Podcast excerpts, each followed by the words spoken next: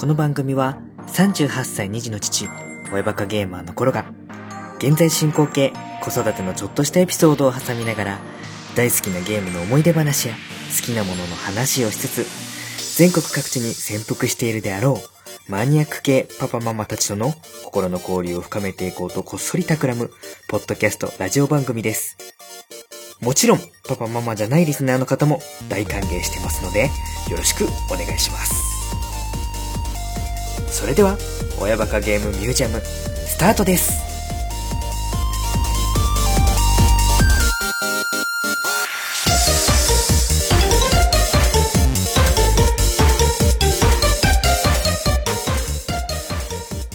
はい、第51回、ゲーム的テーマトーク祭りのキャラクター、ポケットモンスターの話をさせていただいておりますけれども、ここからが後半戦になります。はい。時計を見ると、当初ね、前半後半でまあ1時間半ぐらい、まあわさびさんもちょっと慣れてないんで、1時間半ぐらいかな、ちょっとオーバーして2時間行くか行かないかぐらいかな、なんてお話ししてたんですけれども、前半終わった時点で、1時間45分というびっくりした感じになってましたけれども、全然ね、当初心配してた、はい。緊張して何話してるかみたいな感じのところは全然なくて、大丈夫ですか？僕が振った質問にもちゃんと答えていただけてるんで、はい。はい。あの、1回目がこれということはもう素晴らしいんじゃないかなと本当ですか？思います。ありがとうございます。はい。わさびさんの声、いいと思います。好感が持てる声で、素敵だと思います。ありがとうございます。ね、ぜひぜひこれを娘さんにね、聞かせてあげてください。お父さんの勇姿を。そうですね。はい。ということで、前半の冒頭でもね、お話ししましたけれども、後半は、今日ね、はい来ていただいた理由の一番の大きなところですけれども、ゲーム的テーマトーク祭りの追加の中で、アナログゲームというところもありましたので、まあ、それにも重ねて、後半戦では、このポケットモンスターを題材にしましたトレーディングカードゲームですね。ポケモンカードゲーム。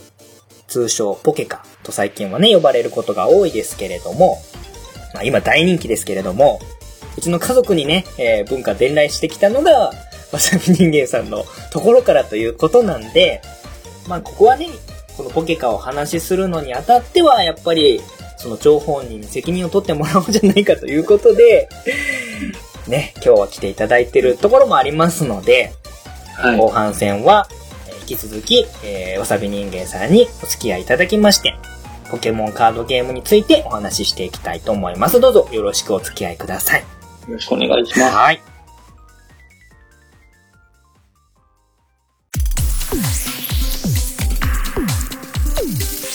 親バカゲームミュージアム。わけが楽しいよ。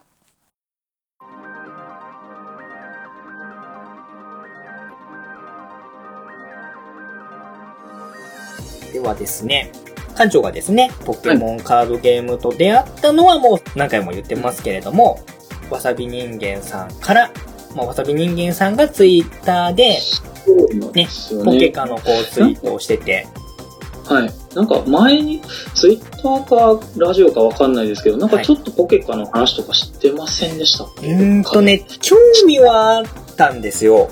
確かに。はい。ただなんかそんいたか見たか知ったような気がしてて、はい。で、この間出たじゃないですか、あの500円のはい。やつが。はい。で、あ、これ、コロさんに言わなきゃ思ったんですよね、なぜか。そうですね。だから、全然僕も、ポケカには興味あって、で、一回、トレーディングカードゲームって結構やっぱり、ルールが複雑じゃないですか。だから、ちょっと警戒して、うん。娘と一緒にルールを紹介してるような動画ないかなって探した時はあったんですよ。もうずっと前に。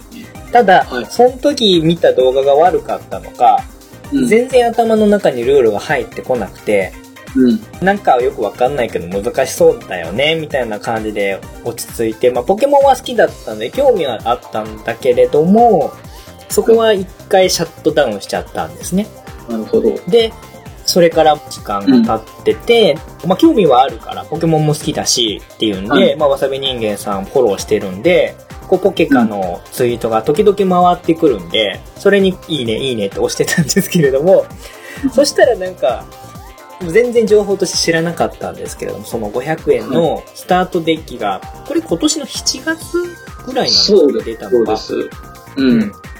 急に DM を勝手にね、送って。はい。びっくりして。まあ、いいね押してたんで、あ、はいそれに対して反応だったのかなと思ったら、なんか、そういったものが500円でできますよっていう話が出てて、うんで、その時に合わせて、なんかルールがちょっと難しそうなんで、みたいなのを言ったら、9分でわかるポケモンカードゲームみたいな動画と、あと、ポケモンカードゲームのポケカの歌ですよね。あの歌好きなんですよ。うん。それの動画をつけてくださって、あー、なるほどっていう感じになったんで、じゃあとりあえず気にはなってたんで、うん。それが発売してるぞっていうのを頭に入れてて、で、たまたま近くの山田電機に家族で行くことがあって、で普段はトレーディングカードゲームのコーナーなんか素通りしてたんですよ。はい。もうその時期はガンプラにハマってた時期なんで、あの山田電機行くと必ずガンプラコーナーは見てたんですけども、でもトレーディングカードゲームのコーナーなんかは一回も見たことなかったんですけど、たまたまそれを教えてもらってたんで、ちょっと見てみようかなと思って子供たち引き連れて行ったんですよ。そしたら、まあまだまだ人気が爆発する前だったんだと思うんですけど、あのタイミングでよかったっす。うん。あの、本当にタイミング良かったと思うんですけど、普通に全種類売ってて、はい。500円だから、ガンプラより安いし、あの、うんお父さんのお小遣いで子供たちに買ってやろうかと思って、最初のスタートデッキと、あとその時に出てたのが、パックが、うんえっ、と、ゼラオラのパックはですね。はいこうやって出た時。はい。ね、まだ全然普通に買えた時です。他のパックもありました。はい。はい。を、確か3パックかな？買って、スタートデッキ、GX デッキをそれぞれ1個ずつ買って帰ったんですよ。うん。びっくり。めっちゃ早かったそう。そうそうそうそう。一週間したかしなかったかぐらいだと思うんですよ。軽い気持ちで言ったんですけど、すぐ買ってくれたんで、うわーと思って。その時点でまだルールに関しては、まだ動画見てなかったんで、ちょっと不安だったんですけど、まあ500円だし、まあダメならダメでと思って、買ってから帰って、じゃあこういう動画があると教えてくれたから、まあまずは見てみようかと思って見たんですよ。で、ちょっと僕誤解してたのが、あの、カードゲームってこう、割とこう、モンスターをいっぱい展開させて、バトルしたりするタイプのやつが多いと思ってたんで、ポケモンも勝手にいっぱいポケモン出してバトルさせたりするのかなと思ってたんですけれども、うんあれ、基本バトルには1体ずつ出せばいいんだっていうことに、そうですね。そこで初めて気がついて、あ、なんか、1対1だったら普通のポケモンバトルと同じじゃんと思って、そこで一気にちょっとハードルが下がったんですよ。うんうん。はい。完成ですしね。遊戯王とかみたいに、相手のターンでこっちが何かするとかがないんで、ちそうですねょっとわかりやすいかなとは思うんですけど。だから、そこが飲み込めちゃえば、勝手に自分で高くしてたハードルが一気に下がったんで、あ、これだったら子供たちにもお父さんが理解してれば教えられるなと思ったんで、まあ、うん。とりあえず一緒に見て、であれももう必要最小限のやり方だけしか動画ではまあわかんないんですけど、ただうん、とりあえず始めてみようかっていう気持ちにはなったんで、まあ最初なんで、コインもないし、マットもないし、とりあえずもうできたらね、よはいかったのになと思いますそうよね。なんですよね。まあ何もない状態だったんですけれども、とりあえず教えてもらった動画を見て、やってみて、で、わかんないところはとりあえずわさび人物さんに聞くっていう、すごいアナログな手法で やり始めたんですよ。はい。そしたらやっぱりポケモンが好きなのもあったんで、みるみるうちにハマってきましたし、何よりすごかったのが、お姉ちゃんが、その、一緒に買ってきたゼラオラのパック1パック目で、ゼラオラ GX を当てたんですよ。この3パックでゼラオラ出たんですか？そうそうめっちゃ羨ましい。で、びっくりして、なんかめっちゃレアっぽいやつが当たったけど、みたいな感じになって、えそれで、お姉ちゃんも興奮しちゃって、すーちゃんはなんか羨ましいって泣き出して、ー、ちょっとね。で、そっから始まったんですよね。なるほど。うん。夏休みにも入るし、お手伝いとか宿題とかね、普段やらないから、二人ともぐうたらなんで、やらす理由付けにもなるから、とりあえずその、うんなんかやったら頑張ったらスタンプを1個押して、うん10個貯まったらパックを1個お父さんがあげるっていうルールにして、うんで、あとプラスアルファお父さんと対戦して、お父さんに勝ったら3枚、ちょっと裏返してるやつを自分で引ける。で、えーお父さんが勝っても1枚は引けるみたいなルールになってるんですよ、うちは。うんうんはい。だからもうお父さんはその分のカードを確保しとかなきゃいけないんですけど、結構大変なんですけど、そういうルールで始めたんで、割とこう夏休みも1週間ぐらいで割と10個スタンプ溜まって1パックみたいな感じ。になってたんで、こう割とモチベーションも子供たちもね楽しくやらせてもらって、もうあれよあれよとうちにガンプラよりポケモンカードゲーム。でポケモンカードゲームでハマり出すと今度はもうアニメのポケモンの食いつき方もまたガラッと変わってきて ポケモンの絵はいっぱい描くし なんかもういろいろポケモン尽くしになっていてうんうんうん。今はねお父さん新しいポケモンの動画はポケモンの情報は出てないのかみたいな感じになってきてて。多分の方は申し訳ない。いえいえ。僕が頑張ってなんですけどね。よくあの、ツイッターとかで見たりとか、はい。あの、アニメの新しいやつとかは、はい。は見てないんですけど、前のあの、ビルドファイターとかね、はいはいはい。全部見てるんですけど、はい。まあ、それはまあそれで良かったので、まあすごく親子で楽しめてるものを教えてくださったんで、まあ、今となってはもうすごく感謝感謝で楽しませてもらってるわけなんですけれども、まあ、簡単にポケモンカードゲームの紹介をすると、すれば、はい。1パック5枚入りで150円ぐらいで売ってるのが、まあ、そのカードを60枚自分の好きなように組み合わせて、それがデッキって言うんですけれども、うん。それを使って対戦をするゲームっていう風に、まあざっくりですけれどもね、紹介させてもらって、その中にはポケモンのカードもありますし、まあポケモンをサポートする道具とか、まあ、キャラクターのカードもありますし、あとはまあ技を使うのに必要なエネルギーのカードっていうのがあって、まあ主にまあその大きく分けて、その3種類ぐらいになってくるんですけれども、まあそれを自分の好きなように組み合わせて人と対戦するっていうのが、まあこのトレーディングカードゲームのまあざっくりとした一般的な感じになってくると思うんですけれども、はい。まあその60枚をまず集めるっていうのが結構ハードルが高かったんですけれども、うん。ね。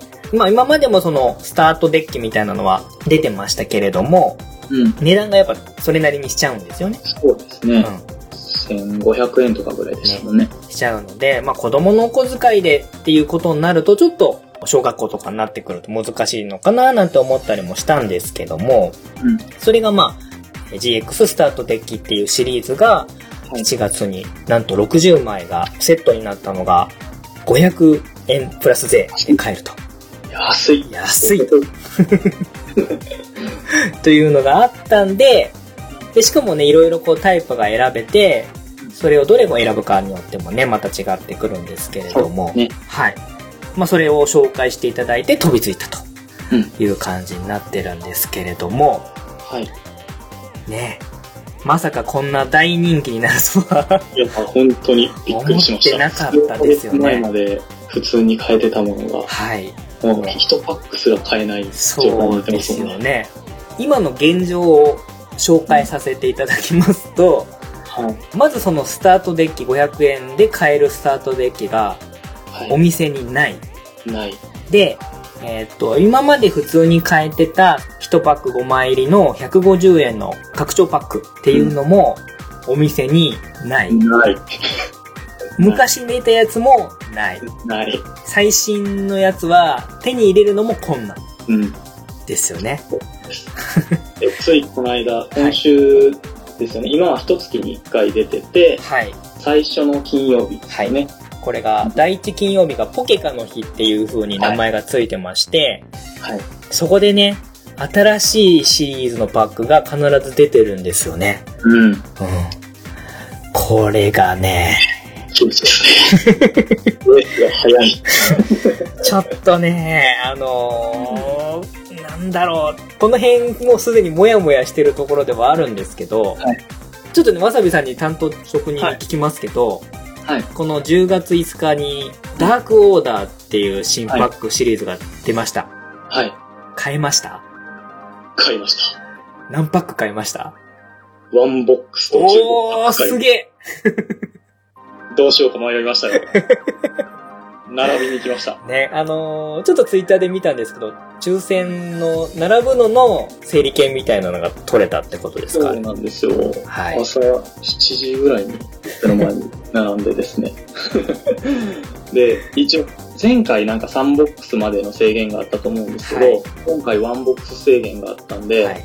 どうしようか迷って、もう手に入れないか、はい。1ボックス買うかってちょっと迷ってて、はい。せっかく行ったんで、はい1ボックス買おうと思ったんですけど、はい娘と2人で行ったんで、はい。まだ30パック券利がある。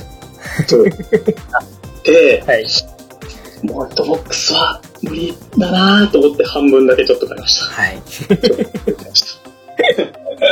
い やーでも、良かった方だと思います。はい。えちなみに、どこで買えました？唯一四国に、はい今もうポケモンストアが去年からできてて、はい。そこで並んで買いましたね。はい。これね、やっぱりね、地方格差がいろいろ出てるんですけれども、なんですよ。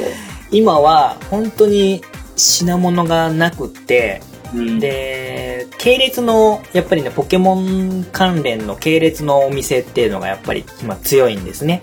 はい。だから、そのポケモンセンターとか、ポケモンストアはい。と、あとは、と僕が掴んでる情報でいくと、はいえー、トイザラス系ああ、強いんですか？と、あとイオン系はいはいはい。ですね。この辺は多分系列グループなんで、割と優先してデッキとかパックが 入荷してる傾向にあるんじゃないかという僕の推測なんですけれども、はいとか見てると、あの、はいカードショップなんかの人は、こう、10個頼んでも、1個入るか入らないかみたいな感じそうなんですよ。だからどうしてもカード屋さん、特に言うトレーディングカード屋さんっていうところも、ワンボックスしか入らない。このワンボックスっていうのは専門用語なんですけど、一応まあ、ポケモンカードになると、その30パック入った一つの箱がワンボックス。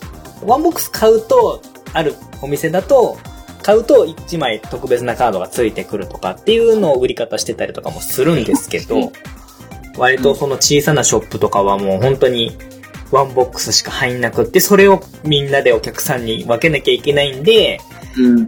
3パックまでしか買えませんとか、うん、みたいですね。そういう感じなので、割とこう近場にこの関連のポケモンストアとかポケモンセンターがあるところは、うんすごい行列になったりとか、うんうん。整理券配ってとかっていうのが、うん。なったりとかしてるみたいなんですよ。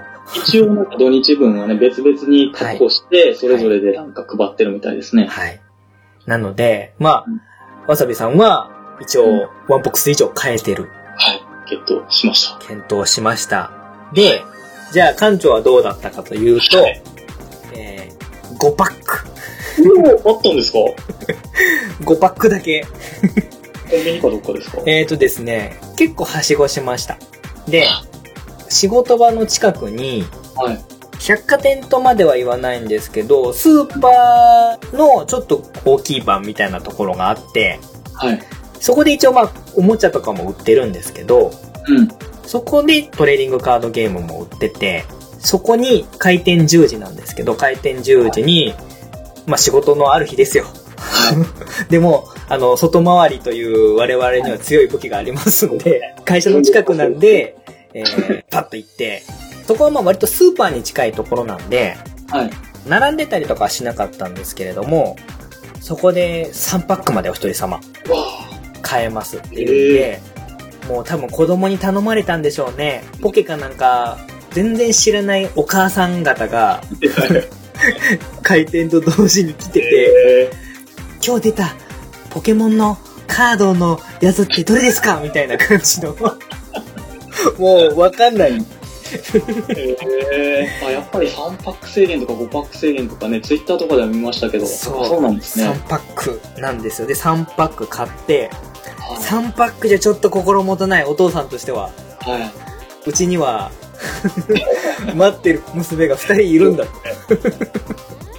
ていうことになって、い。はい。ちょっとな、これもう会社にバレたら怒られるけど、もう一件はしごさせてもらおうと思って、で、11時開店のうん。カードショップうん。に行けるようにちょっとルートを組み直して、はい行ってちょっと並んで待って、うんで、もう開店前にうんお店の人が出てきて、はい。うちワンボックスしか入ってないんで、今並んでる人で割ると計算したらっていうので電卓カチャカチャカチャカチャって弾き出して、えー、1人2パックになりますっていう。あ、それでそうなんだ。衝撃でした。最初、えー。最初は5パックって言ってたんですけど、はい、その後続々と来て2パックになり、つら。ー で、もうなんか、でもないよりはマシだと思って、それだけ買って、おかしいなこの間まで普通にコンビニで売ってたのになですよね。僕、この1ヶ月前のやつは、普通に10時半ぐらいに行って、うん。とりあえず20パック買えたんですよ。うんうん。だから、今月も、まあ、せめて10パックぐらいは買えるかなと思ったんですけど、もうダメで、ええ厳しいなと思って、うん。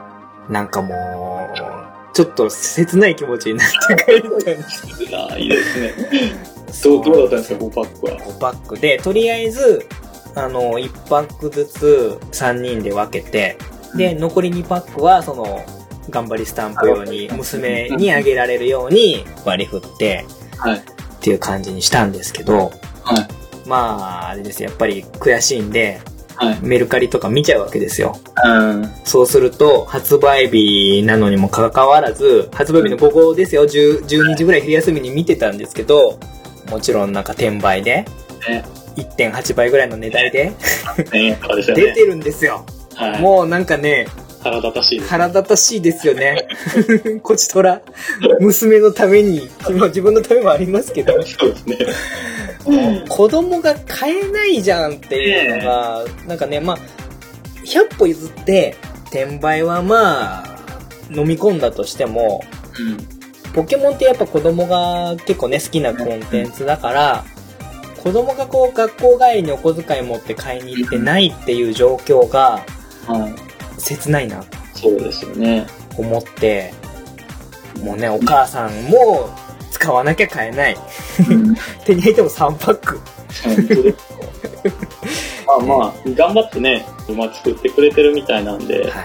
あ特に次ぐらいからは、うんまだマシになるみたいなことを聞いたんですけど、どうなんですか？ね。ねでも、結局はその半分ぐらいは、わかんないですけど、転売の人も買ってうん行くじゃないですか。そうですね。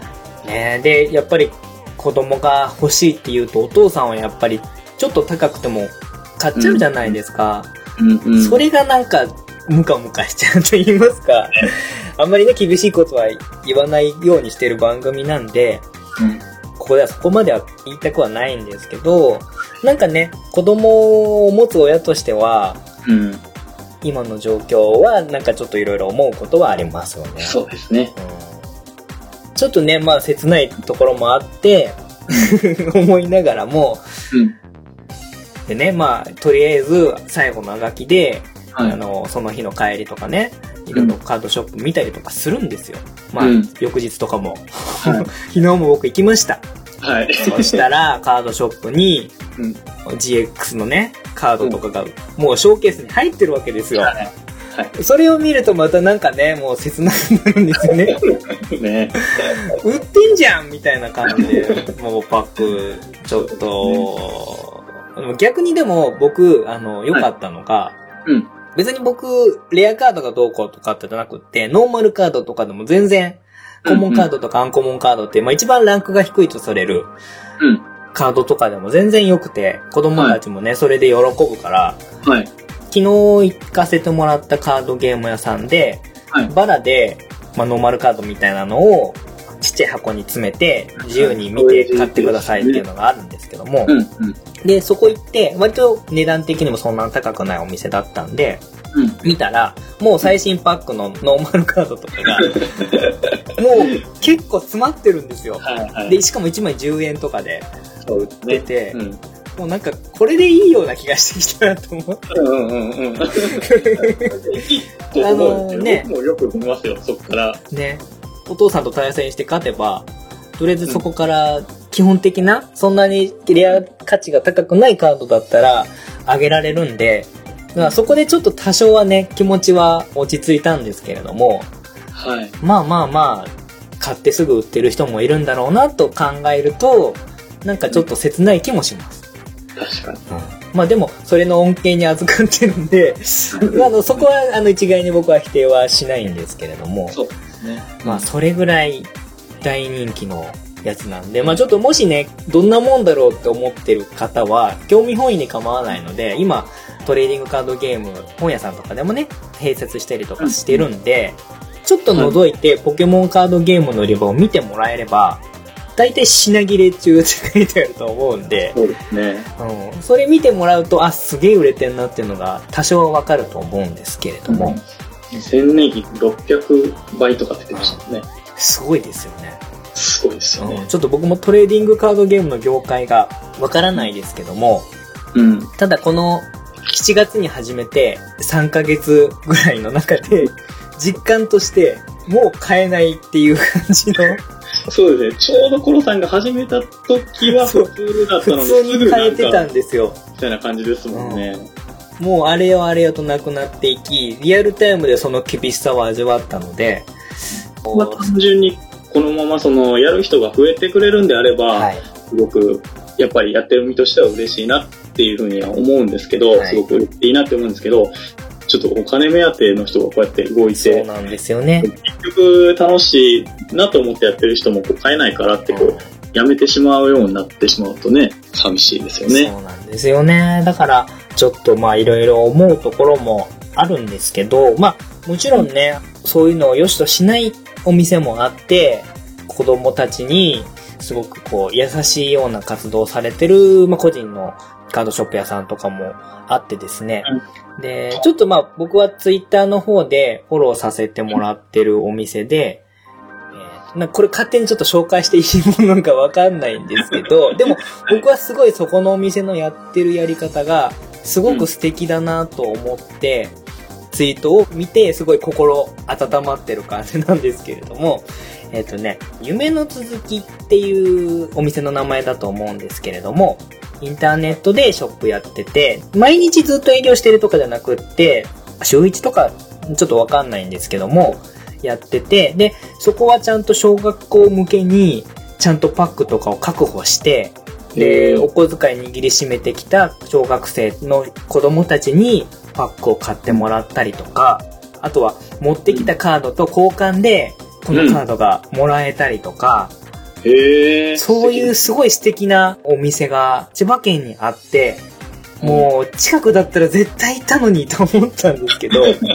ういう、ね、要はだから、利益を追求すれば、お客さん選ばずに買ってもらっちゃった方が絶対いいんですけど、はい。そういうことを多少なりともやってるお店があって、そういうお店を見ると、すごくいいなと思って応援したいなと思って、そこからちょっとたまに買ったりもしてるんですけれども、はい。ちょっとこれまた後でね、ツイッターの方でも紹介させてもらいますけれども、はい。はいもし、千葉県の方で、ご近くの方で、これからポケカを始めたい小学生ぐらいの子供がいるんであれば、そこでちょっと小学生だけのちょっとしたね、あの小さな大会やってくれたりとか、教えてくれたりとかするようなこともやってたりするみたいなんで、はい。まあそういったお店もあるんだよっていうことをこう心に刻みながら、まあなんとかこの状況がね、少しずつでもいいんで、子供たちも遊べる、まあ親子プレイヤーとしてはね、そういった環境になってってくれればいいなって思ったりもしてるんですけれども、うん。はい。まあ、のっけからね、こんな今の現状を、ちょっと憂うような話から入っちゃって、ちょっと申し訳ないところもあったんですけれども、まあ、まあでも、このタイミングで話するとしたら、必ず避けては通れないところなので、まあお話としてさせてもらったんですけれども、まあまあ、それはそれで、メーカーさんが頑張って増産しますよっていうことも言ってますので、そこはもう信用して待つしかないんですけれども、まあそんな大人気ポケモンカードゲームポケカの魅力についてしっかり話していきたいなと思うんですけれども、はい。僕のポケカの出会いは、先ほど話しました。はい。はい。わさびさんのポケカの出会いっていうのは、どんな感じだったか、まずちょっと聞きたいんですけれども。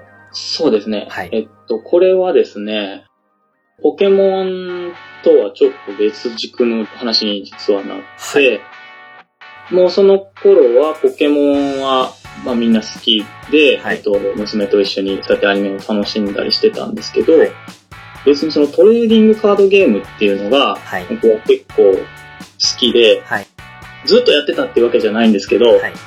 それこそ中学校の時に遊戯王とかが流行った世代ですからうん、、そうですね。ちょうどドンピシャな感じだと思います。そうなんですよ。はいで、あのが流行った頃に、まだ遊戯王のトレーディングカードが出る前に、その話の元になった一番有名なカードゲーム、マジック・ザ・ギャザはい。リンはいはいはいはい。グを中学校の時にちょっとやったことがあって、はい。まあそれでそんなにトレーディングカードゲームにこう抵抗がなかったんですけど、うんうんうんで、まあ月日が経って、かといってその、ずっと集めてやってたわけではなくって、はい。アプリのゲームで最近はそのトレーディングカードゲームのゲームが出たりそうですねし。てはい、あります。はい。で、そういうのをちょっとやり始めてた時期だったんですよ。はいはいはいはい。で、すごく、あ、楽しいと思って、やりたいな、紙でやりたいな、っ て思ってたんですけど、はい。まあ、紙じゃなくても、まあ、ネットの対戦で対戦相手にも困らないですし、はい楽しいんですけど、はい。ワイワイこのカードが出たよとか言ったりとかいうのが、やっぱりしたくって、で奥さんをですね、はい。最初、そのアプリのゲームにはい。させようと思ってですね、ちょっとやったんですけど、はい。どうも奥さんはあのテレビゲームがどうも苦手みたいでう、ん画面を見てやるっていうのがはい。ちょっと苦手で、まあ、ちょっと最初触ってくれたんですけど、まあ全然続かなくて、で、なんか思ってた時に、あれホワイトデーの時期だったと思うんですけど、3月ぐらいに、その、サンムーンシリーズのスターターパックが出たタイミングだったみたいなんですよ、たまたま。で、はははお店屋さんでチラッと見かけて、はい。これは？と思って、ホワイトデーのお買い物をして、その、それもすごい勇気 あった行動ですよね。ちょっと普通に考えたら、ホワイトデーにそれをあげるっていうのは、相当リスク高いですよ。僕がやりたかっただけなんですけど、ですよね。好きやろって言って、あの、木狼が好きって言ってたんで、あに、あの、はいジュナイパーデッキと、あの、あのアシレーヌが好きって言ってたんで、アシレーヌプレゼントして、はい。ちょっとやり始めて、はい。そしたら割と、あの、娘はやっぱりポケモンが好きなんで楽しくやってくれて、はい。奥さんの方は、割とその頃なんか将棋をちょっとやってみたりとあか、ーなんかななんていうんですかね、その、アナログゲームみたいなものは結構好きだったみたいで。それでまあ結構楽しんでくれて、じゃあちょっと今度、お父さんもガオガエンの GX の熱をかな。もう、なんか、明らかに狙ってやってたことなのに、さも偶然を装ってみたいな感じですよね。そうなんです。で、そこからちょっとずつやり出して、はい。1年半ぐらい前ですかね、はいから始めて、今に至るっていう感じですね。うんうんうんじゃあ、ちょっとずつちょっとずつ、ポケモンというものを使って、手繰り寄せた感じと言いますか。そうなんです。で、で実際やったことなかったんですけど、はい。やり始めたらそのゲーム自体もとても楽しいですしうん。カードのイラストとかも可愛いし、そうですね。結構、いろんなこうイラストレーターさんとかね、あの、うん前半でもお話ししましたけれども、イラストだけじゃなくって、編みぐるみとか、あとは樹脂粘土で作ったやつとかっていうのもあったりとかもしますし、結構凝ってますよね。うん、アートっぽい感じのポケモンがいたりとか、絵から楽しめる、絵から入ったりもできるような感じの、いろんなカードがあるので、単純にね、コレクターみたいな人もね、そうですねしね。うんうんうんうん。やっぱ好きなポケモンのカードはこう、それだけでも揃えたいみたいなところが出ちゃうんで、まあトレーディングカードゲームのどのシリーズもそうですけどもね、魅力の一つっていうのはやっぱりカねードの絵柄とかっていうのの魅力っていうのはありますよね。うんうんはいなるほど。結構、興味深いポケカとの、ポケカとの出会いというかなんというかみたいな感じの、そうところも出会いは、はい。カードゲームやりたい。そうですね。これっていう感じです。うん。やっぱり比較的女性に進めやすいカードゲームではありますよね。うん、カードゲームの中では一番進みやすいんじゃないかなと思いますね、そうですよねやっぱり。やっぱりこの可愛いっていうのは正義ですよね。そうですね。結構、女性のプレイヤーもポケカはなんか多いみたいでねす、か？ら割とこう増えてってますし、メーカーさんの方もね、ポケカ女子ってこう、あの、つけてアピールしてたりとかもしますしね。ね。うん。ね CM も広瀬すずさんを起用して、すごいですね。びっくりしました。まさかトレーディングカードの CM で、そこまでの女優さんが来るなんて、みたいな感じでしたけど、うん。うん。あの辺はもう多分、うまく効果してるんじゃないかな、なんて思いますけれどもね。うん。うん。で、やっぱりまあ、カードゲームなんで、一緒にやってくれる人がいないとそうなんですよね。厳しいから、我々はやっぱり身近な家族を巻き込むしかなかったですよね。ちょっと年齢的にも、カードショップの大会とかに行って、大学生と混じってやるっていうのも、うん。ちょっとハードルが、そうですね。ね、やってはみたいんですけど、やっぱりその、トレーディングカードショップって、うん。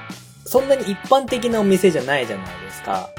うん。うん、僕もこのポケカやり始めて、そういったお店あるのは知ってたんですけども、初めて入ったお店とかが多くて、うん。やっぱり女の人が一人で入ったりするのもちょっと若干ハードルが高いようなお店がほとんどですし、ましてや娘を連れて 入ると、周りやっぱりお客さん的には、高校生とか大学生とかぐらいの男の子とか男性が多いんで、はい。うん。結構、ハードルが高い場所だなとは思ってて、はい。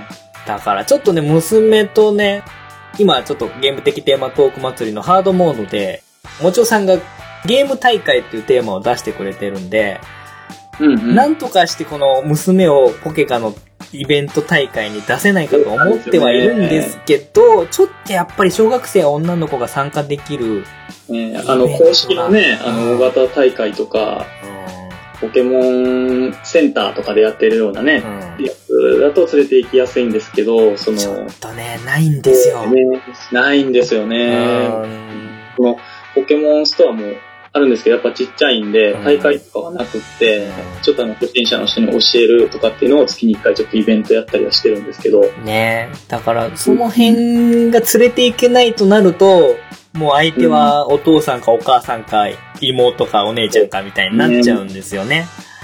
うん、うん、うん。だから、もう、最悪大会がないんだったら、お父さんが大会をやるしかないのかみたいなところまで考えあの、オーガナイザーの資格を取るしかないのかとかってちょっと考えたりもしてるんですけど。ね、うわ、どっちちょっと考えたりもしてるのが今の現状なんですけれども、だからやっぱ対戦相手がいるかいないか、一緒にやってくれる人がいるかいないかっていうのはやっぱ大きいところだと思うんですよね。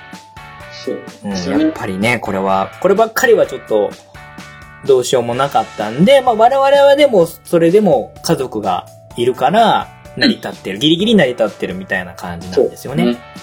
ううん。ん。でも、やっぱり、理想は、こう、同じぐらいの女の子の友達、ポケカ友達みたいなのがいると、やっぱりね、お父さんと対戦するばっかりだと、ちょっとかわいそうかなと思ったりする時もあるんで、はそういうのはさせてあげたいなっていうのは思いますか、わさびさん。い。うん、思いますうんね。そうですね。ちょっとそれは、あります完全にね。自分も、なんか他の人、やっぱりもう手の内を知ってる人 になるんで、だいたいカードのデッキわかりますもんね。はい。だから、その辺はちょっとね、今後の課題では、我々の課題でもあるかなとは思うんですけれども、うんなるほど、なるほど。まあ、その辺のね、トレーディングカードゲームの魅力もあるし、女性が始めやすいっていうのは、やっぱりそのポケモンのキャラクターの魅力っていうのはすごく大きいゲームなんじゃないかなっていうのはありますよね。そうですね。ぜひぜひ、これから始める人が増えてくれて、で、買いやすい環境になってくれたら、こっちもね、何の心配もなく、一緒にやろうっていうことが声かけやすいかなとは思うんですけれどもね。はい。はい。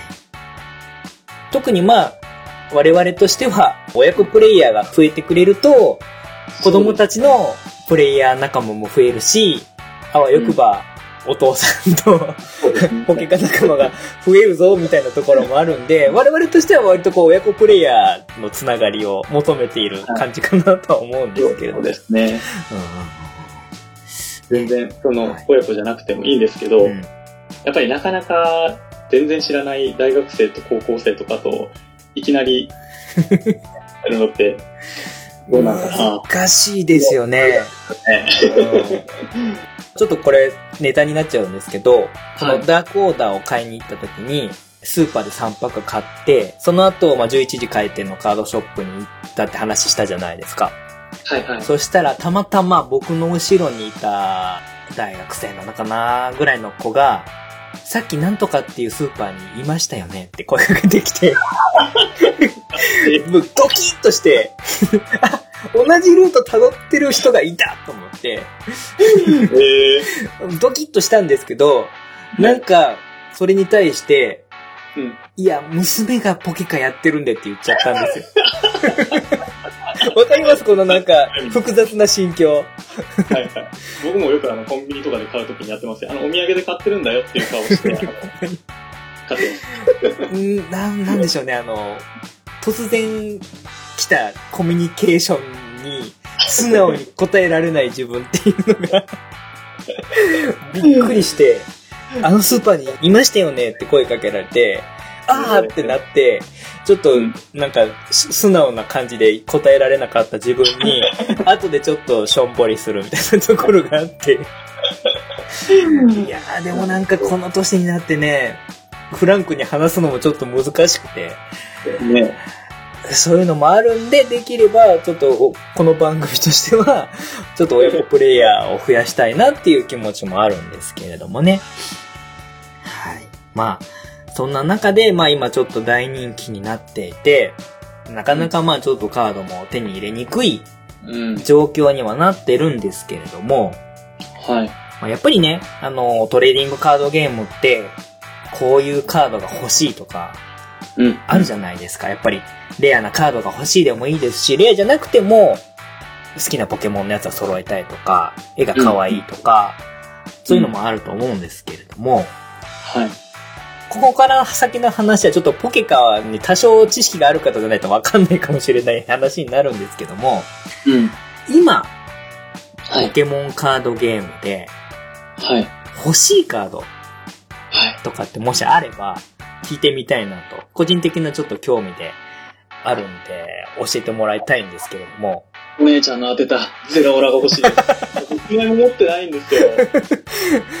そうなんですか？まだ当たってないんでするんですけど、全然当たんないんですよ、マジで。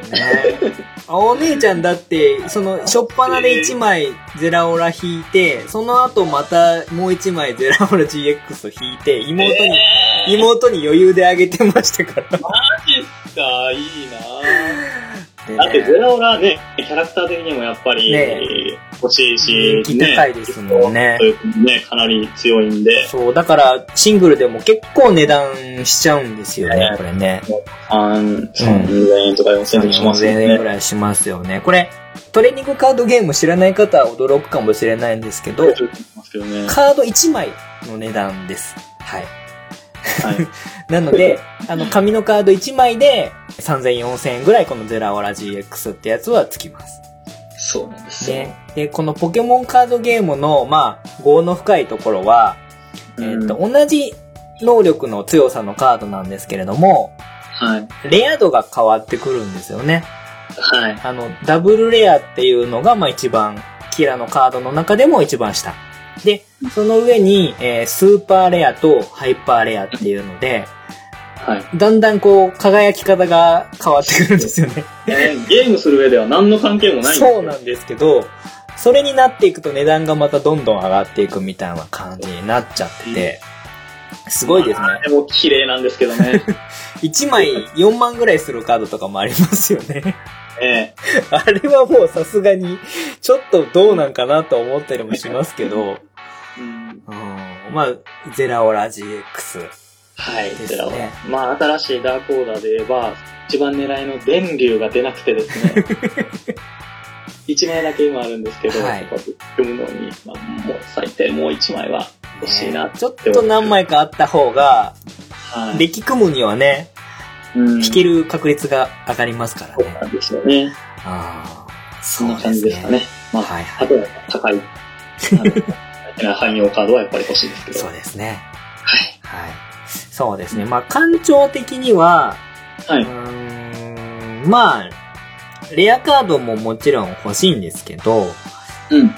逆にちょっと欲しいアイテムカードとかでいくと、えっ、と、願いのバトンっていうカード。はいはいはいはい。はい。これは、気絶した時に、3つエネルギーを他のポケモンにつけられるみたいな感じだったと思うんですけど、はい。これが多分、えー、1200円ぐらいかな？相場的には。もう、びっくりしますね。僕100円ぐらいの時に集めてたんで。値段が全体的に上がってますからね。そうなんですよ。とかですね。あとは、ポケモンで、草のタイプのポケモンで、えーラランティスっていう、ちょっと、あの、カマキリみたいな、花カマキリみたいなやつがいるんですけれども、はい。それの、えっ、と、特性で、炎タイプと草タイプに、ああ、日本バレ日本バレの特性ですね。あの、プラス30、20か30でしたよね。ダメージ追加するやつ。はい。これも、えー、現在の相場1200円以上ぐらいかなっていう感じなんですけれども、結構前に出てたやつ。で、なんでこれが欲しいかというと、うちの奥さんが、まあ、うちの奥さんもゴリ押しでポケモンカード始めてるんですけれども、は草タイプのデッキを持っていて、で、お姉ちゃんが炎タイプのデッキを持ってるんで、自分が使うっていうよりは、奥さんと娘があった方がいいだろうなっていうので、ちょっと、そうですね。僕もゼラオラもデンジュもそんな感じです。うんあの、嫁とか娘とかの。そうなんですよ。自もう、分ではないんですけ家族でやってると全員のデッキの分の 計算をするじゃないですか。はい。だから、あのカード買うときもちゃんとお姉ちゃんの分と、スーちゃんの分っていうのはちゃんと計算して僕か、同じぐらいずつのバランスで買ってるんで、あるとね、面白くないですからね。そうなんですよね結構、あの、めんどくさいんですけど、気遣いながらやる、はいやるんですけど、まあだから、そういう感じでなんかやっぱりお父さん的には、家族の分のが欲しいっていうのもやっぱありますよね。そうですね。うんうんうんうんそうですね。あとはまあ、その自分の組みたいデッキに必要な能力のポケモンとかはやっぱりね、あのーうんそんなレア度高くなくても欲しいかなっていうのはあるので、うん。うん。うんちょっとその辺はね、あの、あんまりしすぎると専門的な話になりすぎて。あのーちょっとついてこれなくなっちゃうと困るんで、はい。えーまあそういった感じの、あの、うんまあそれでも比較的まだ1200円ぐらいだったら、まだ普通に買買おうかどうしようかなって悩むぐらいのところ。もう、僕もう100円とか20円の時期を知ってるんで、出ない。ちょっとね、僕も、日本バレラランテスとか、もう、そう、なんかもう、な何十円とかで売ってた。そうなんですか うわー、全然、もう、それから比べたらすごいですよね、今値段が。でもそうなんですよ。で、結局、あの、新しいのが出た時に、うん今光ってないカードが、光、急に光り輝き出したりするんですよ。そうなんですよ。だから、やっぱりね、あの、どんな子でも、いつこあるかわからないっていうのが。そうなんですよね。だから、要は組み合わせで、このカードとこのカードの相性がいいとかになってくると、一気に価値が高まったりとかするのが、トレーディングカードゲームの恐ろしいところでもあるんですけれども、うん、まあ、僕も一応買う条件としては、もう1000円はちょっともう買えないなうん。という感じなんで、まあ、欲しいカードで、まあ、800円ぐらいだったら買うかもしれないけど、ちょっと1000円以上は厳しいかなというような感じでやってますね。僕もうジュペッタ GX の SR がどうしても欲しくて、もうジュペッタはそんなに値段がしないんで1000円でゲットしました。そうです。ジュペッターはわりかしまだ手に入れやすい方です。よね。はい。あーだでもこれが、いつまでつもう続くかどうかもわかんないっていうのが怖いところではあるんですけれども。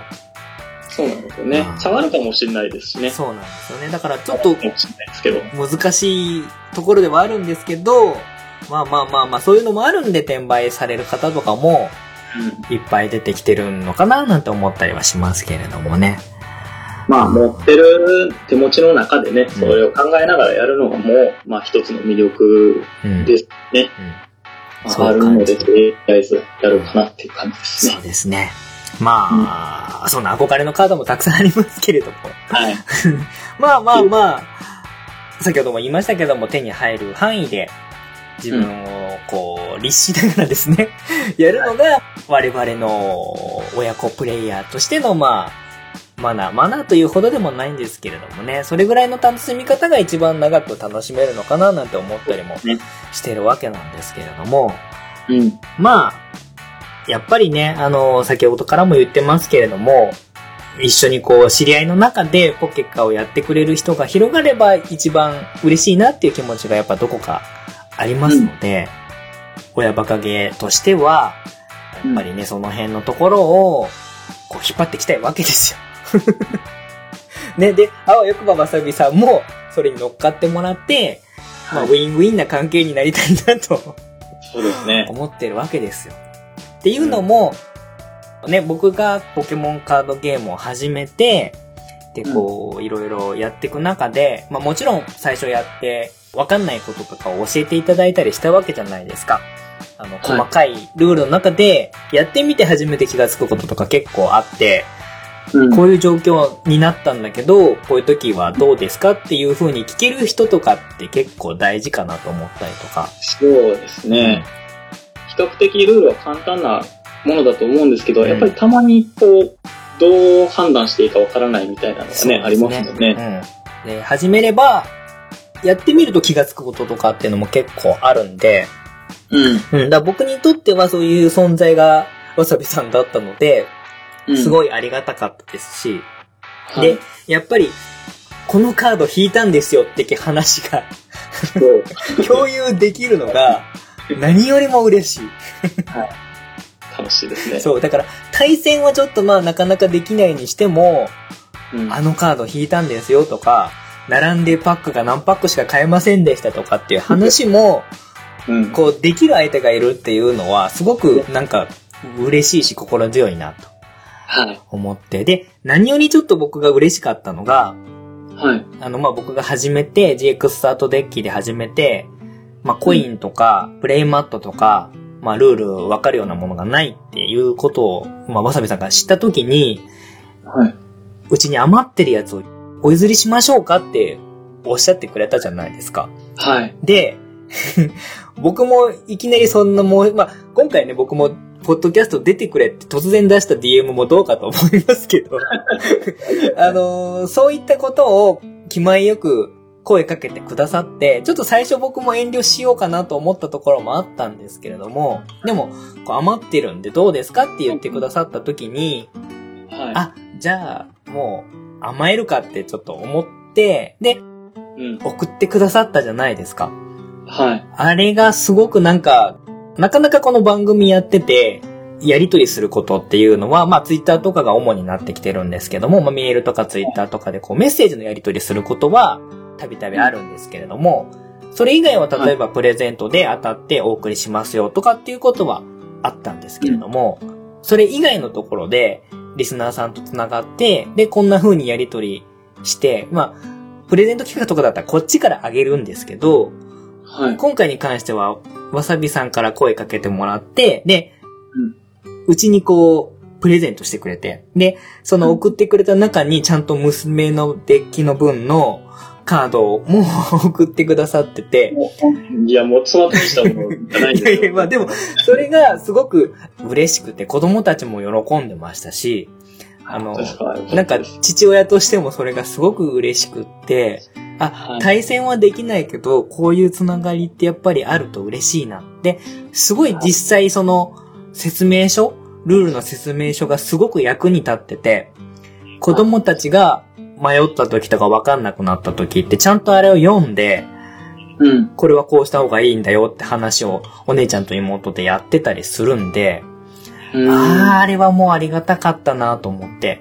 ああ、よかったです。うんあの、未だにこう、説明書とかね、横に置いて、いただいたプレイマットで、いただいたコイン使って、やってるんで、うんああ、こういうつながりがもっとたくさんあればいいなっていうのはちょっと思ったんですね。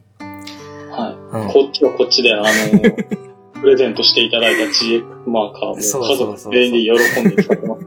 そう。で、あまりにも嬉しかったんで、そのゲーム中に使う道具で、えっ、と、まあ、特別な技が、えーゲームのプレイ1回だけ使える GX 技っていう技が、まあ、超必殺技みたいなやつがあるんですけれども、それを使ったら裏返しをするっていう GX マーカーっていう、まあ、ついてくるのはカードみたいなものがついてるんですけれども、まあ、それを自作してもいいんですよっていう風に教えてもらって、で、うん僕結構こう作ったりするの好きなんで、うん。じゃあちょっと自分で作ってみようかなと思った時に、そんなプレゼントが届いたんで、じゃああの、お返しに、あの、僕が作った GX マーカーを家族の分、みんなあの3人分好きなポケモン言ってもらえれば作って送りますっていう風に。ね、言って、で、作ってこんな感じですけどどうですかみたいなやりとりもさせてもらって、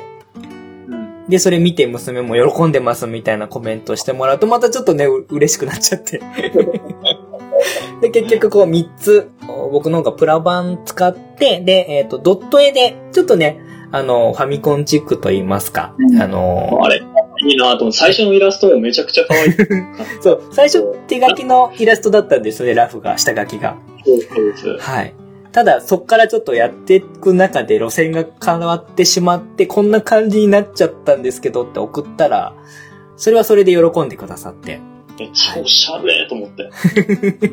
そうで、あの、わさびさんが好きなジュペッタと、奥さんがイケメンだっつんで言ってたゼラオラと、で、娘さんが好きなローラロコンのやつを3つ作って、送らせてもらって、それはまあ僕が嬉しかったんで、気持ちで送らせてもらって、で、一応、あと、あの、娘たちにもお礼のお手紙書かして、あでもの娘が、あの、はい。私もあの、ポケモンの絵描いて送りたいってずっと言ってるんですけど。ありがとうございます。で、なんか、そういう、こう、コミュニケーションも嬉しくって、そういうのもあったら、あの、送っていただくのすごくありがたいんで、ぜひぜひ、もし送っていただければ。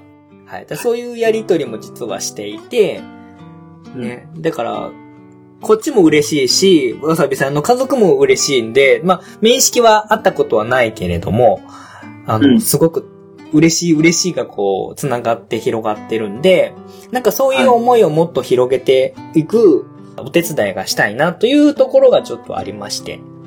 で、まあ、はい親バカゲーでこの輪を広げていくのは何かできないかなと思ったんで、えー、ちょっと館長なりにいろいろ考えました。はい。で、えっ、と、まあ、一つちょっと考えたのは、今ちょっと公式の方で、社会人のプレイヤーさん、まあ会社とかそういったサークル的なものにポケカブっていうハッシュタグをつけてうん。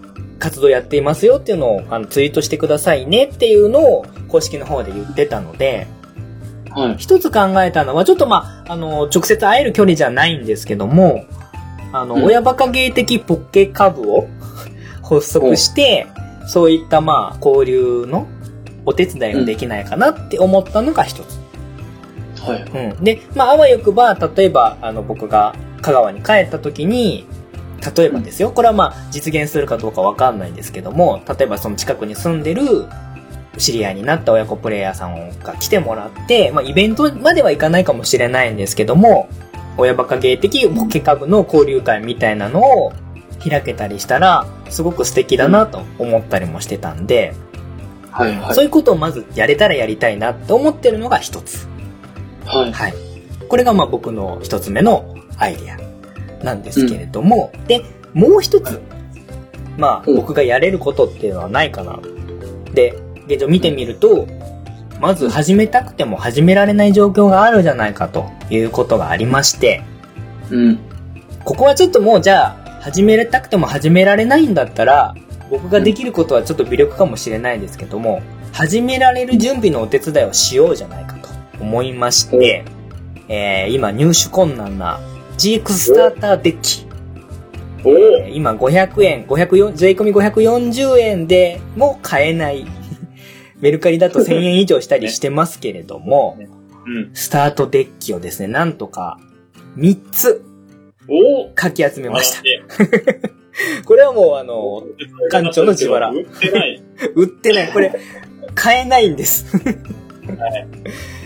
で、今ちょっと手元にあるのが、えー、ミュウツー GX っていう、まあ、えー、超タイプのデッキと、えールガルガン GX っていう、えー、等タイプ、戦うタイプのデッキ。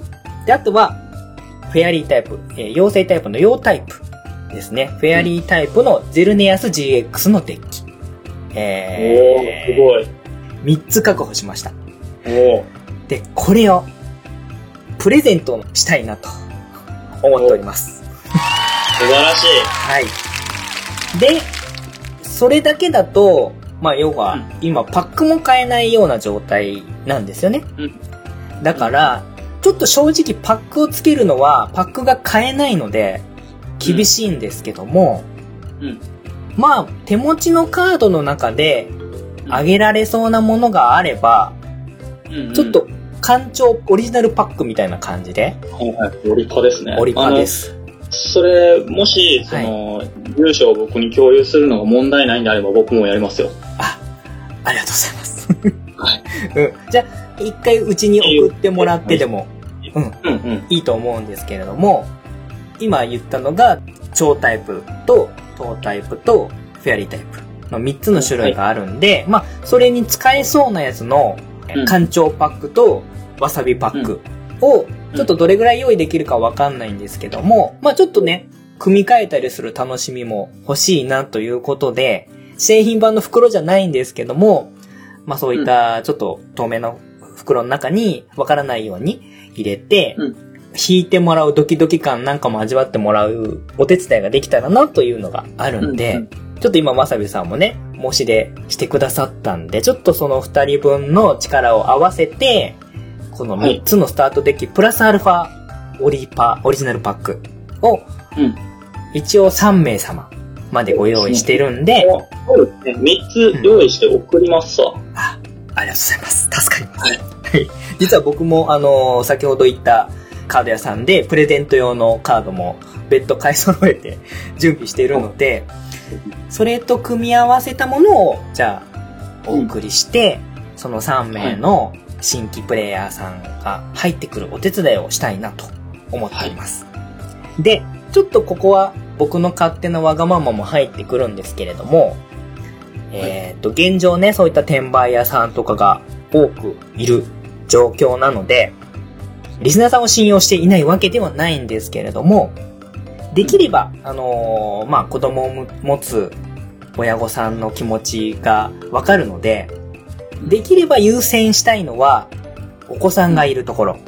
うん子供がプレイするっていう人がいれば、できればその方に優先してあげたいなっていう気持ちがちょっとあるので、うんうん。まあ、あの、これはどれだけ来るかがわからないんですけれども、お子さんがいる方がいれば、その方を優先して抽選するような感じの形にしたいかなというのがちょっと僕の今の現状の中での思ってることではあるんですけれども、ですか親バカゲーですし。大丈夫ですかね？わさびさん的にも大丈夫ですか？ねうん。はい。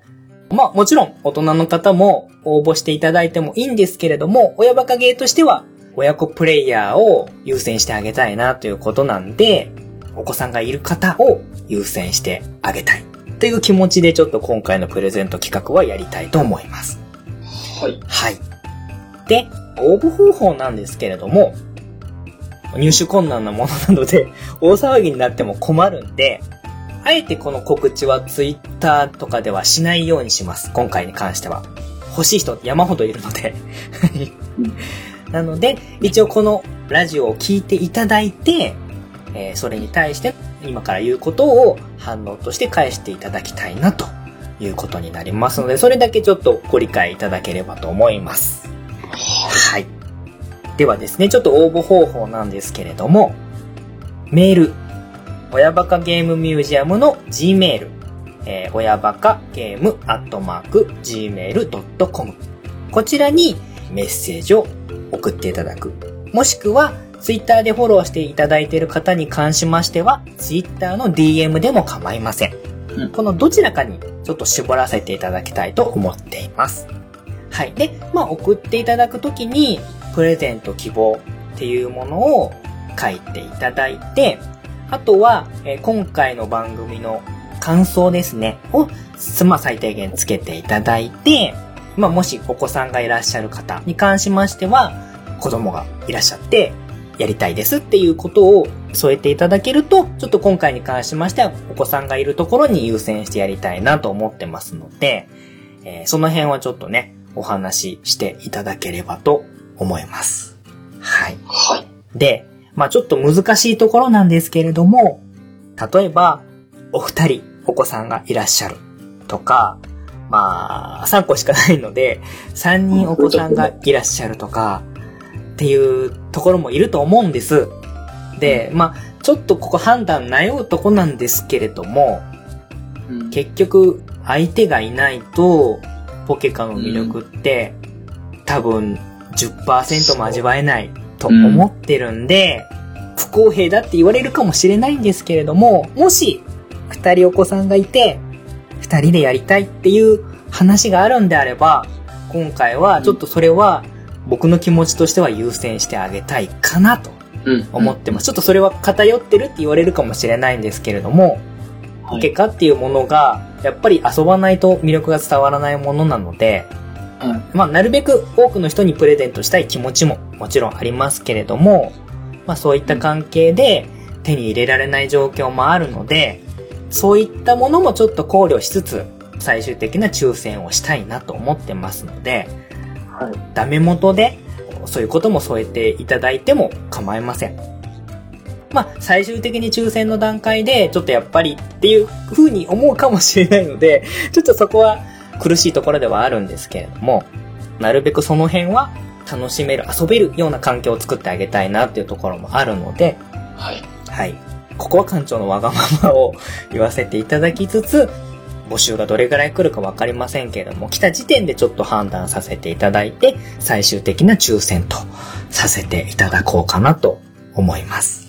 はい。はいすいません。ちょっと、いろいろ、市場も挟みつつ、ありましたけれどまあ、も、もうすぐね、はい大半もきっと頑張ってしてくれるでしょうから。そうですね。まあ出てくれば僕がこんなに悩まなくて済むんですけれども、そうだね。うん。現状そんな感じなので、ね、大半もすぐなくなっちゃったんでね。はい。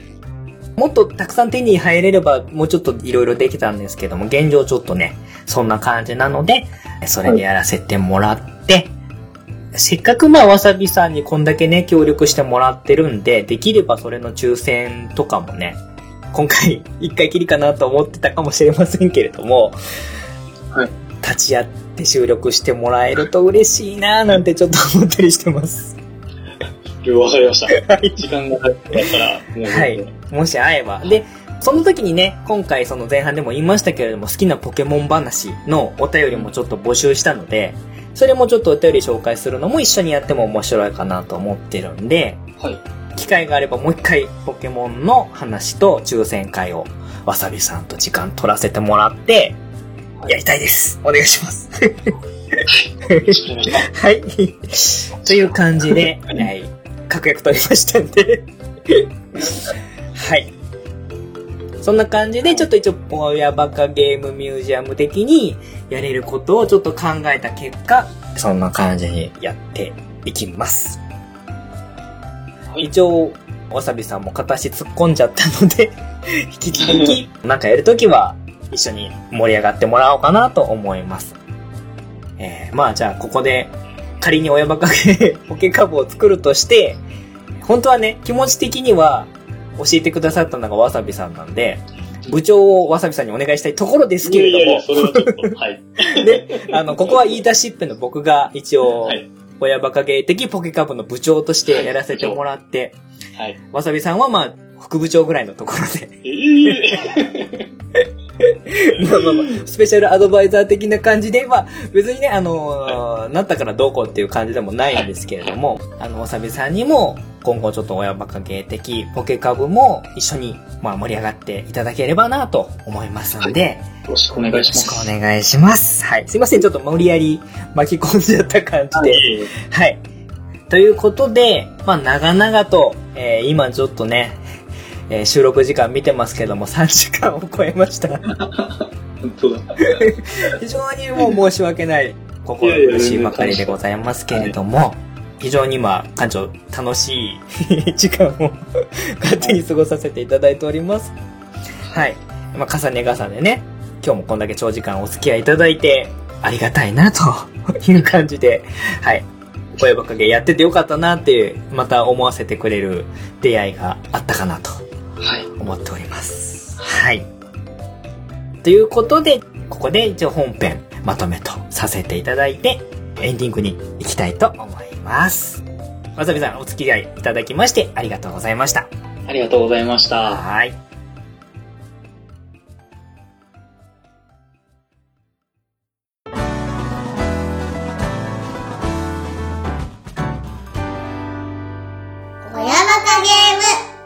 ムミュージアム。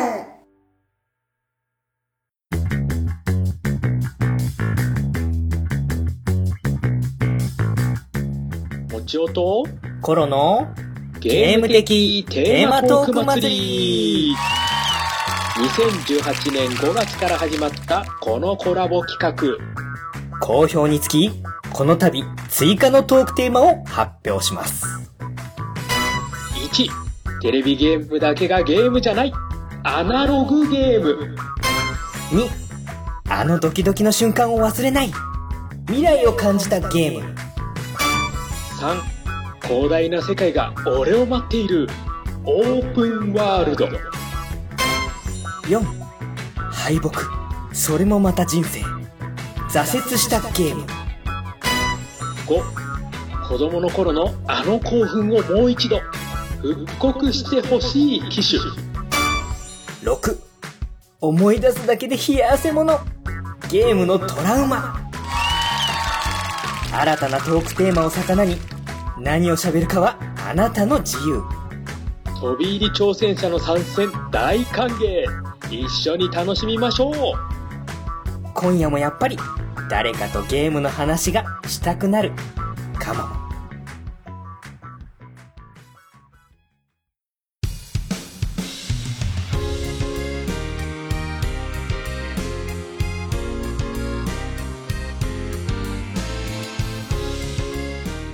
エンディングになりますはい。はい。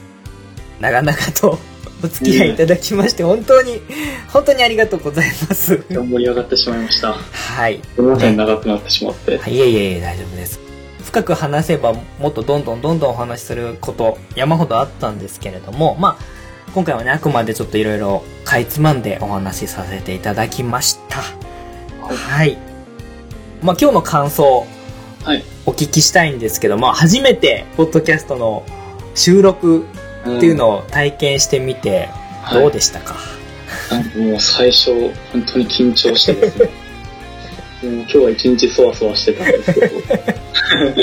でもなんか話してるうちにやっぱり楽しくなってしまって、はい。次々こう話したいことが出てくるというか、はい。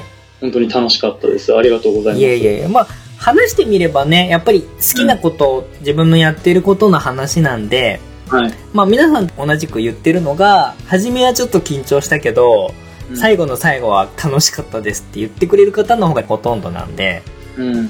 別にこれがきっかけで、あの、配信者になってくださいとか一切ないんですけど、でもまあ、話したりとかできたこともそうですし、はい。ツイッターとかね、お便りではいろいろありがとうございましたっていうのは何回も言ってますけど、直接感謝の気持ち伝えられたのが良かったなっていうのもありまして。はい。ね、文面だけのやり取りも嬉しいんですけど、こうやって文明が進化して 合わなくてもお話できるっていう状況はね、すごくやっぱりやっててよかったな、なんて。すごいですよね。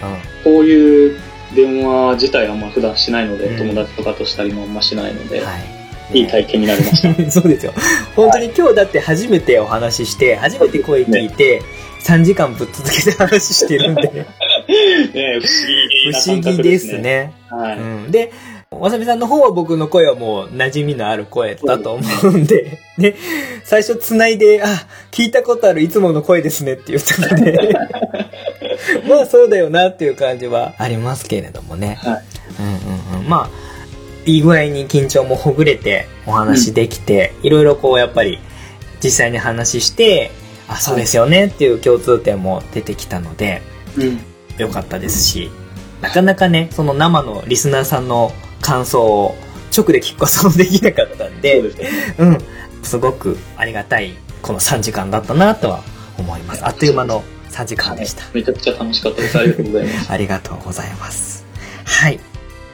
そんな感じで聞いていただきました、この親バカゲームミュージアム第51回前編後編。いかがだったでしょうか？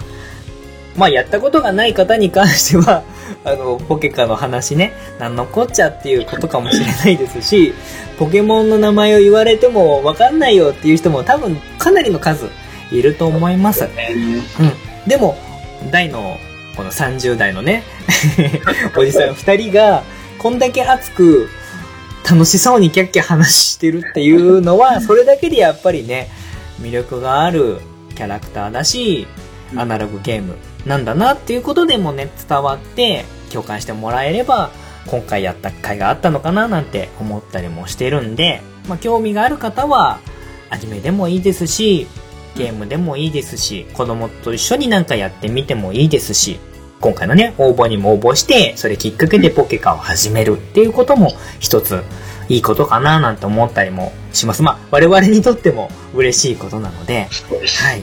そういったことが、まあちょっとでもね、広がっていくお手伝いができたらなっていうのは親バカ芸的にも思いますので、興味がある方はぜひぜひね、あの、今回の放送をきっかけに感想でもいいですし、おメールでも DM でも構いませんのでね、僕もやりたいです、私もやりたいです、子供と一緒にやりたいですっていうのでも構いませんので、えーメッセージいただければ、館長もわさびさんも嬉しいんじゃないかなと思いますので、ぜひぜひ何かあれば気軽にコメントいただければ嬉しいと思っておりますので、えーよろしくお願いしますお願いします。はい。はい。えー、ということで長々とお送りしてまいりましたけれども、これでお開きとさせていただきます。はい。えー本日お送りさせていただきましたのは、ゲストに来ていただいた、わさび人間と、親バカゲームミュージアム館長のコロでした。ではまたお会いしましょう。さようなら。さようなら。ありがとうございました。はーい。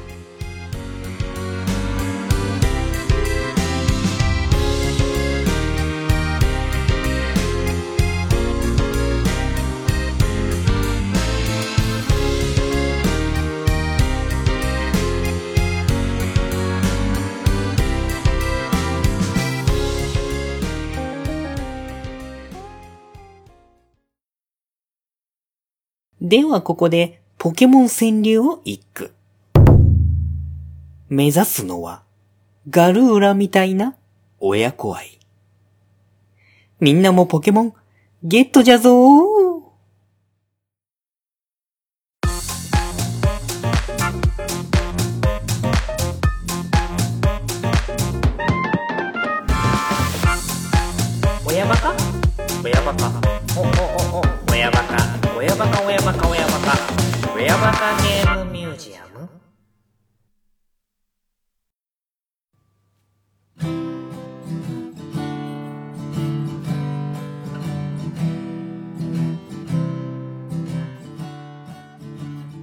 親バカゲームミュージアムを最後まで聞いていただきましてありがとうございます。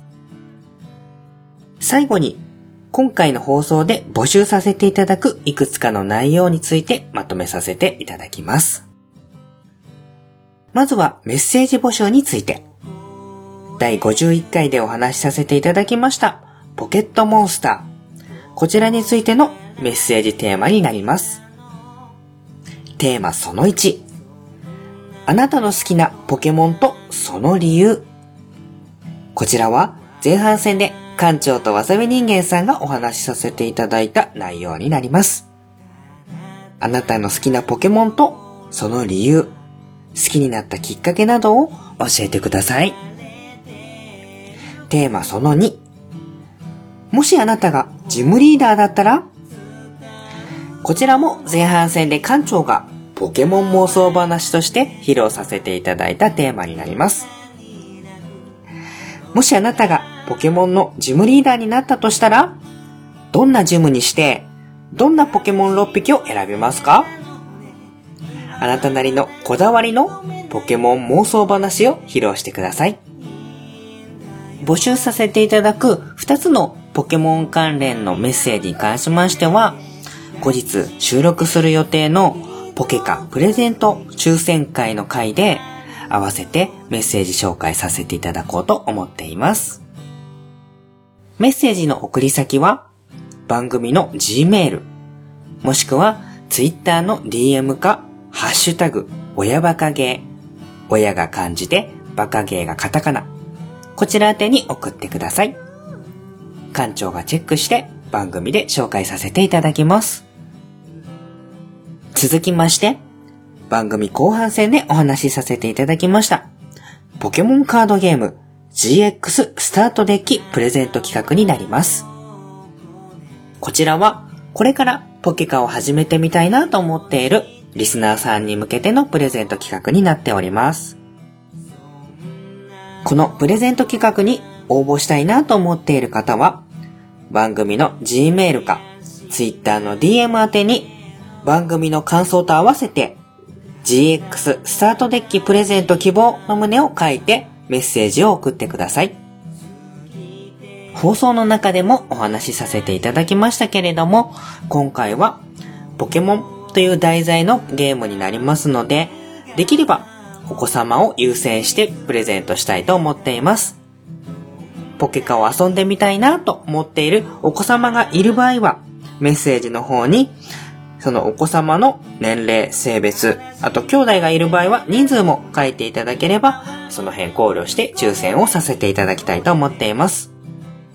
なお、今回のプレゼント企画の詳細に関しましては、GX スタートデッキ自体が入手困難な人気の商品になりますので、混乱を避けるため、番組のブログやツイッターでの詳細の告知は控えさせていただきます。あらかじめご了承ください。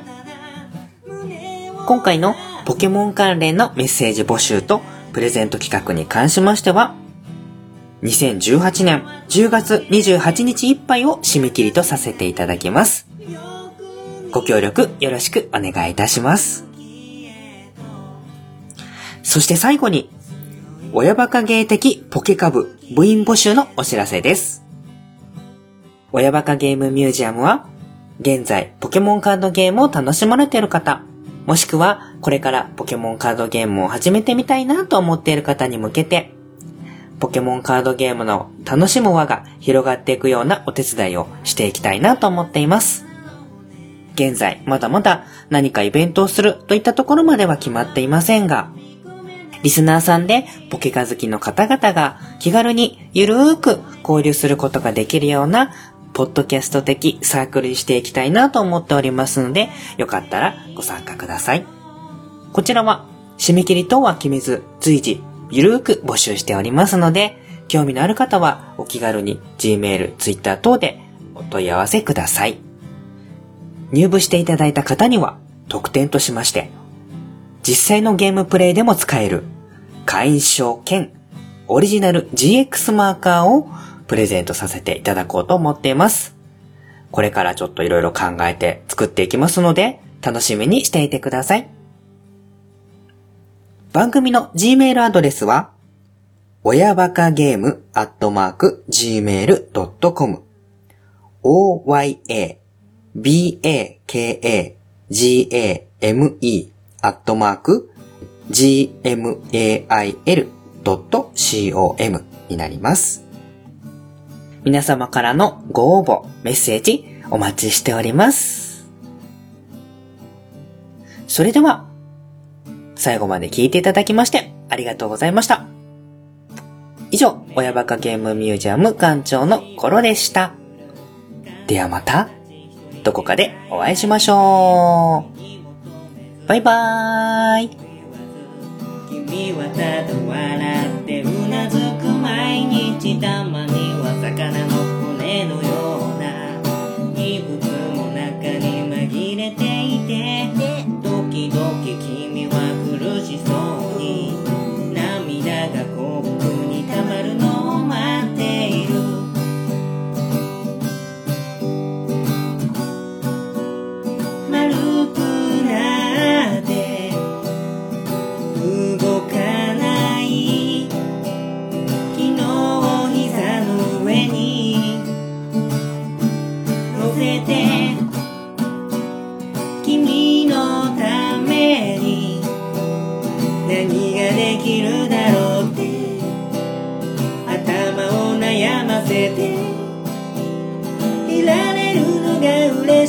て